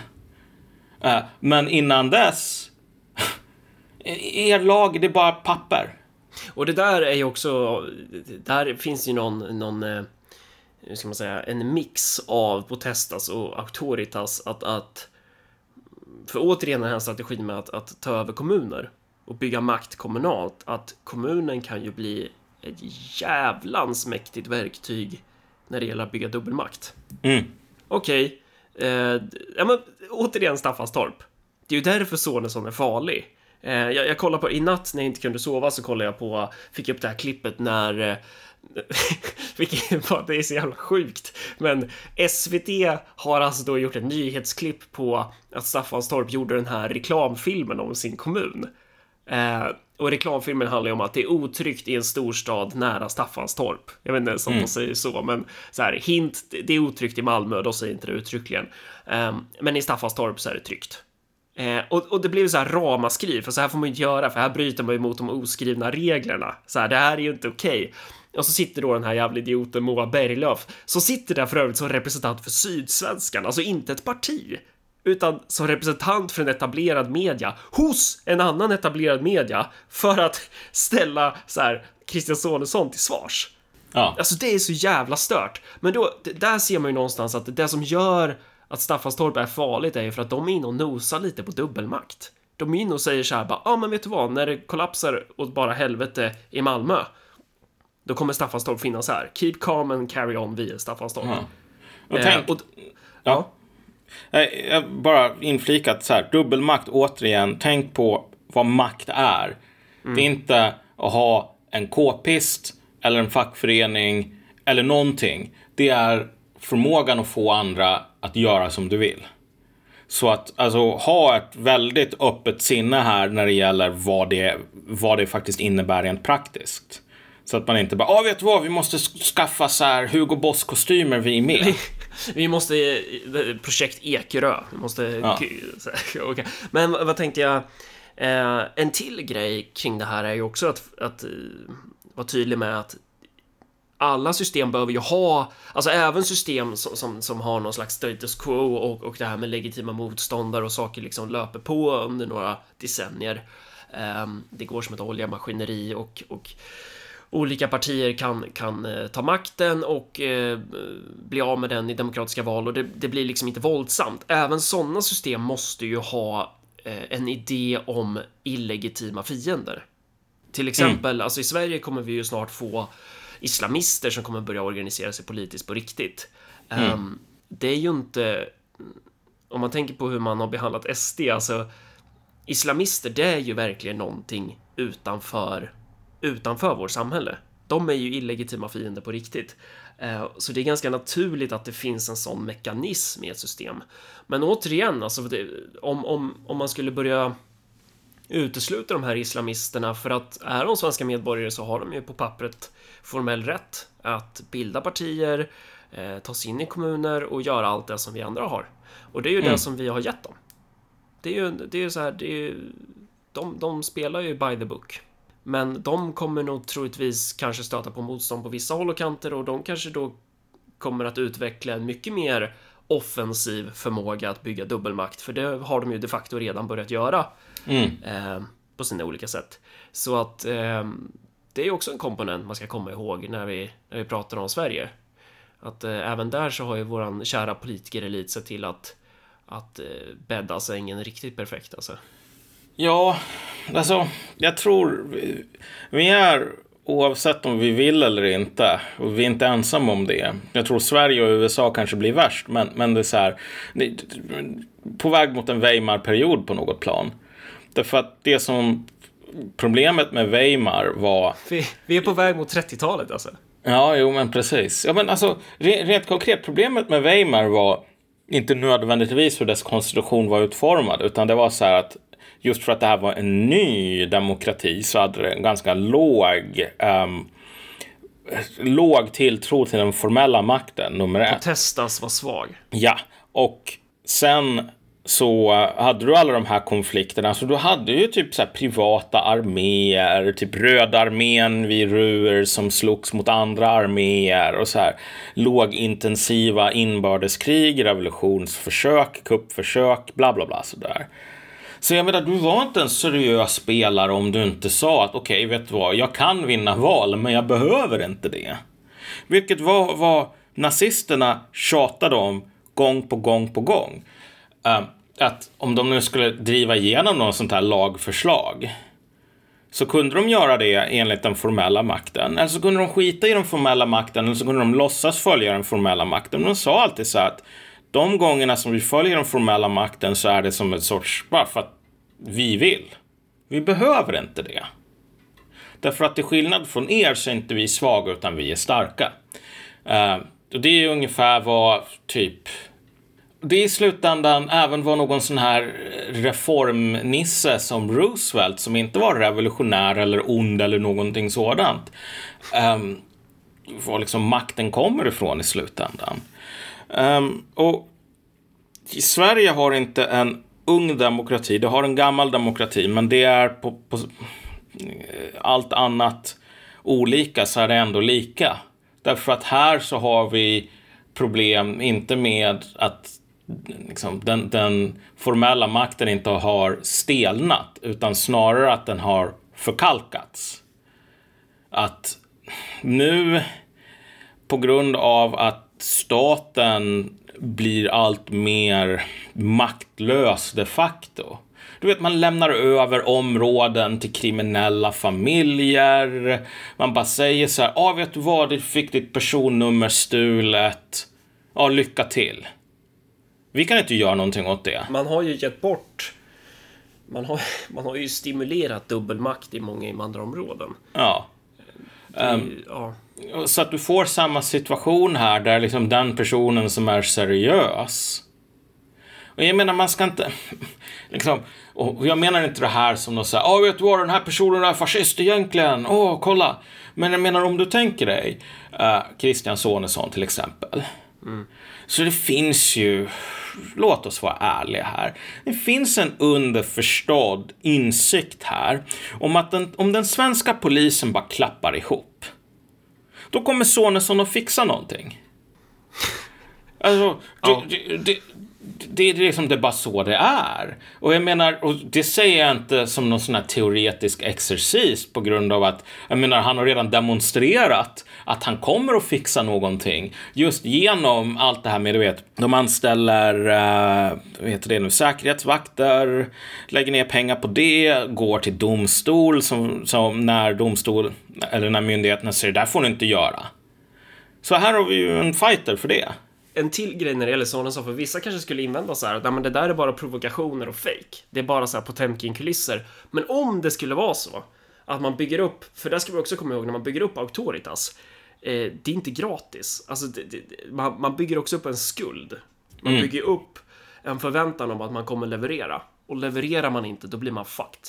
Ja, jag menar så alltså här, och det här med att det är fake. Du vet, vänstern håller hela tiden på att säga så ah, vet du vad, den här människan kanske lovar typ bättre eh, så här, vi borde höja skatten på de rika, men han säger det bara rent cyniskt. Du kan bara få ren, liksom, moralisk politik som gagnar dig från vänstern. För alla andra, de, de är typ omoraliska. De är inte Fairtrade-märkta.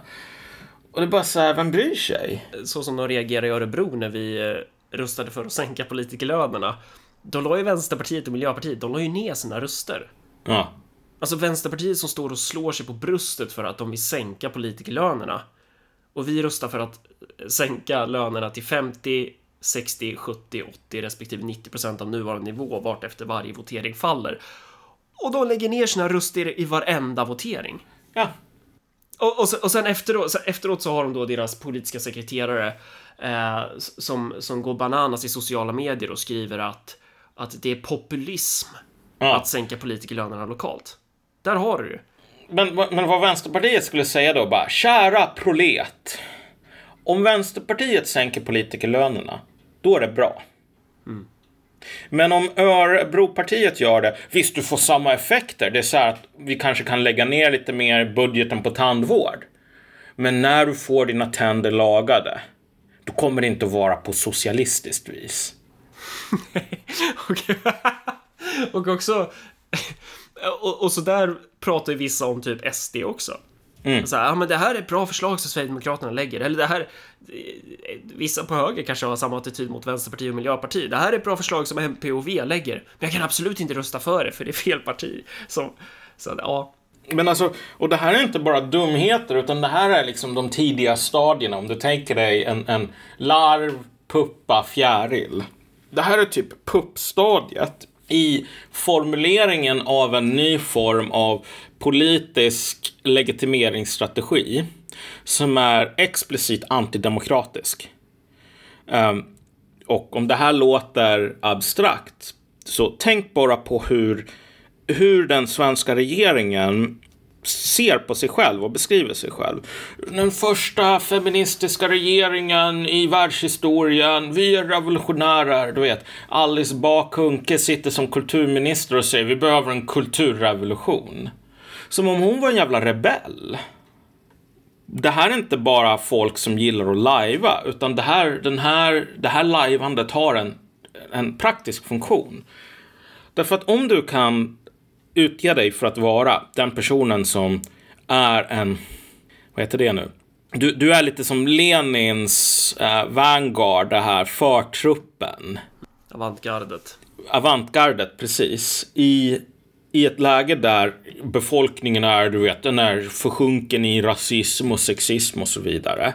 Alltså, ett avantgarde kan inte hålla på och vänta på att hela befolkningen ska fatta vad som gäller. Det går ju inte. Ett avantgarde är ju ett avantgarde för att det är så himla mycket av mer avancerat än befolkningen. Och om du tänker dig att du har en demokratisk vald regering som säger nej, nej, nej, nej, vi är ingen regering, vi är ett avantgarde. Mm. Då betyder det att så här, om du säger till dem, men hallå, det här går ju emot vad folket vill. Då kommer de att säga ja. Och det är bara bra. Det är ett bevis på att vi gör någonting rätt. Så när du har sittande ministrar som säger Gud, jag slåss mot makten här. Jag blev intervjuad om, du vet, corona. Och folk blir arga på mig på grund av patriarkatet. De blir inte arga för att det har dött så här x antal tusen människor i Sverige och x antal hundra i Finland. De blir arga på mig för att jag är en revolutionär feminist som slåss mot patriarkatet. Du frikopplar dig som en zeppelinare som liksom inte vill vara förtöjd vid marken längre. Och så bara flyger du ut där och så behöver du inte ha någon skyldighet i någonting. Och det är det som, det är det som man försöker um, när, man, när, när Vänsterpartiet inte längre kan säga, ja men vet du vad, vi representerar arbetarna. Så behöver de gå över till, vi representerar inte vad arbetarna vill ha eller liksom deras behov av att bli, få sina tänder lagade.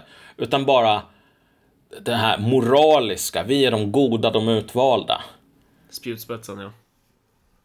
Och det där är också så jävla logiskt sett till hur den politiska eliten svävat iväg från folkflertalet och bildat mm. sitt eget lilla klassskikt. Att det, det, blir ju självklart. Det är precis som typ många adelsmän såg på sig själva. Vad skulle hända om pöbeln fick bestämma det här och det här? Det är vi som är upplysta och utbildade. Det, är ju, det där är ju ingenting för dem. Och det där är ju en syn som reproduceras i fler skikt än bara politiska eliten förstås. Men, men, men det där är ju en nödvändig komponent i... Ska du bli av med demokratin så måste du ha den där komponenten med någonstans. Mm. Ja, men alltså, och, och det är det som är lite grejen med, om du tänker dig, väldigt många inom högern fortfarande, när de typ tar genusdoktrin, allting sådant. Alla de här uh, social justice warrior-grejerna som pågår på universiteten. Liksom, de kommer med den här kritiken att hallå, det här den här ståndpunktsepistemologin som det heter, att du får inte säga någonting för du är vit man. Det här omöjliggör ju diskussion och bara om vi undersöker den här tron på sina egna premisser så hittar vi 20, 30, 40, 50 och 11 självmotsägelser. Så det går ju inte ens att tro på det här och liksom tro på någonting därför att du motsäger dig själv hela tiden. Och det, och det är bara så här. Det är ungefär som att du är i en medeltida fästning. Liksom, du, du, engelsmän belägrade av de här hemska fransmännen. Och så ser du hur de håller på och gräver lite så här skyttegravar. Och sen så bara hör du bara, fan de här jävla eng, eh, fransmännen, de håller på och väcker oss på natten när de gräver tunnlar under våran borgmur. Fan vad konstigt, varför gräver de de här tunnlarna? Jag ser ingen poäng med det. Ja, fast poängen är att när man gräver de här tunnlarna på rätt sätt, då faller borgmuren sönder. Och poängen med hela den här, um, alla de här sabotageförsöken är ju just att den form av argumentation som du är van vid, den mur du står på, den ska också falla sönder. Därför att du behöver borgen för att försvara. De behöver ha sönder borgen för att anfalla. Det är inte svårare än så. Liksom, en tunnel behöver inte se snygg ut. Den behöver inte, liksom, du vet, den kan väcka folk på natten medan du, du gräver den. Den kan döda massor med grävlingar som bor där. Men det är inte en, en, en, relevant kritik därför att poängen med tunneln är inte att göra det enklare för grävlingarna utan poängen med tunneln är att få borgen att falla sönder alla de här social justice warrior-grejerna är ju ett vapen. I, I klasskampen på något sätt. Ja. Alltså, det, man måste kicka ut folk som inte är med i programmet här. Eh, från de här institutionerna för att man ämnar att använda den institutionella makten när man inte längre kan ha, använda någon form av demokratisk makt. Vare sig direkt eller indirekt. Alltså, demokrati behöver inte nödvändigtvis vara så här, jag vann vid valurnorna. Därför att du kan ju ha så här korrupta typ valsystem där man inte ens räknar rösterna. Demokrati kan vara acklamation, så här. Du frågar hela befolkningen, stödjer ni mig? Och hela befolkningen skriker ja. Den spelar ingen roll i så fall om det händer vad, vad valsedlarna säger. Det man måste förstå här är att motståndarsidan, de har gett upp, inte bara att vinna den liksom formellt demokratiskt, utan de har gett upp ens liksom den informella så här, akklamationsstrategin. Man, man tror inte längre på att, ja men vet du vad, så här, SD kanske vinner i valen. Men det finns en stor tyst majoritet där som egentligen inte tycker så här. Utan det är mer att, ja vet du vad, den, den lilla minoriteten kommer att slåss mot den hemska förhatliga majoriteten och alla vapen är tillåtna. Ja. Känns det som att vi är klara där? Ja, om inte du hade någonting att tillägga så. Ja, det här är ju ganska stort ämne så man kommer på grejer hela tiden. Men jag tror att vad fan, nu har vi snackat 1.42. Ja. Um, det tror jag får räcka tills vidare. Och sen så kommer jag lyssna igenom det här och så kommer jag bli skitförbannad när jag upptäcker att eh, att jag inte riktigt får fram de poäng jag vill göra gällande eller att vi missar någonting och så. Men om man mot förmodan skulle vilja stödja podden med en gåva så kan man swisha till 0790 1072 23. Eller så kan man bli en Patreon till Marcus och Malcolm och då går man in på Marcus och man går in på Patreon.com och så bara söker man på Marcus och Malcolm så får man upp oss där och då kan man donera en gåva varje gång vi släpper ett avsnitt. Eh, Swish-numret finns på Facebook också där man också kan följa oss. Vi är inte så aktiva i sociala medier dock. Nej, Eh, nej, ju... Jag såg att du hade gjort någon ny meme igår, eller är det du som har nej, gjort nej, den? nej, den snodde jag från Sverigetråden. Okej. Nej. Jag, jag tyckte att det var Dessutom- väldigt rolig. Jag, Ja. jag tänkte skriva till dig först. Har du målat den själv? Ja, men jag får inte autismstålar från staten. Från sog.ltd. Ja, nej. Så när folk ska säga så här, Malcolm, du är också en transferiat parasit, då är det mest så här, okej, men du skriver krönikor för GP och GP får distributionsstöd. Och det är bara, ja, okej, jo, visst, så här, ja, ja, I'm the bad guy. Men det är därför som jag kommer att begå rituellt självmord efter att så här, Örebropartiet har tagit över hela världen så här. Blö. Nu skiter vi i det här. Så eh, hej då. Hej då.